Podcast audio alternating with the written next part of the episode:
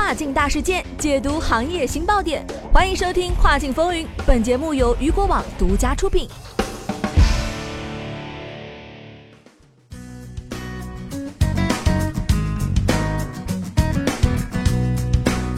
Hello，大家好，欢迎大家在每个工作日中午的十二点继续锁定雨果调频，这里是正在为您播出的《跨境风云》，我是佳佳。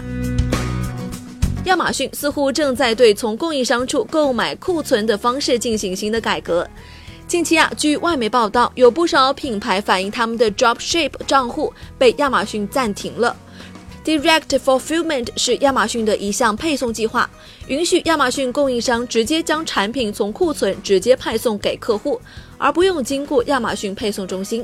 对此啊，相关分析人士称，亚马逊是为了促使销量较低的供应商转向第三方销售模式。市场研究公司 TGI Research 报告也指出，亚马逊似乎正在推动较小的供应商成为平台的第三方卖家。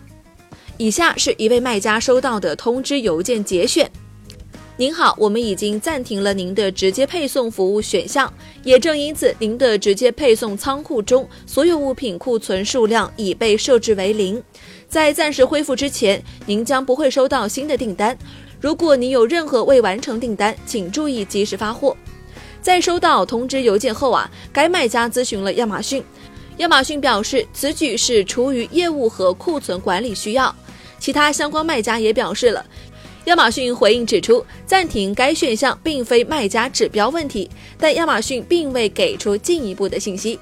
一位供应商表示，过去一个月，亚马逊供应商代表一直在努力说服他们直接将产品卖给亚马逊，而不是通过 Direct Fulfillment 项目。我想啊，或许亚马逊是想结束这个项目，并正试图在项目结束前将我们引导到其平台的其他项目。有卖家提出问题：亚马逊是否会暂停 Vendor Central 账户这一整个项目呢？相关分析人士表示，这是有可能的。而且此前关于亚马逊的一篇报道也指出了这一可能性。该报道称，亚马逊正试图将供应商和卖家整合到一个名为 Amazon One Vendor 的系统当中。然而，亚马逊接下来到底会怎么做呢？还有待观察。好的，以上就是本期跨境风云的全部内容了，感谢您的收听，同时还要感谢雨果小编吴小华的整理。我是佳佳，我们下期再见。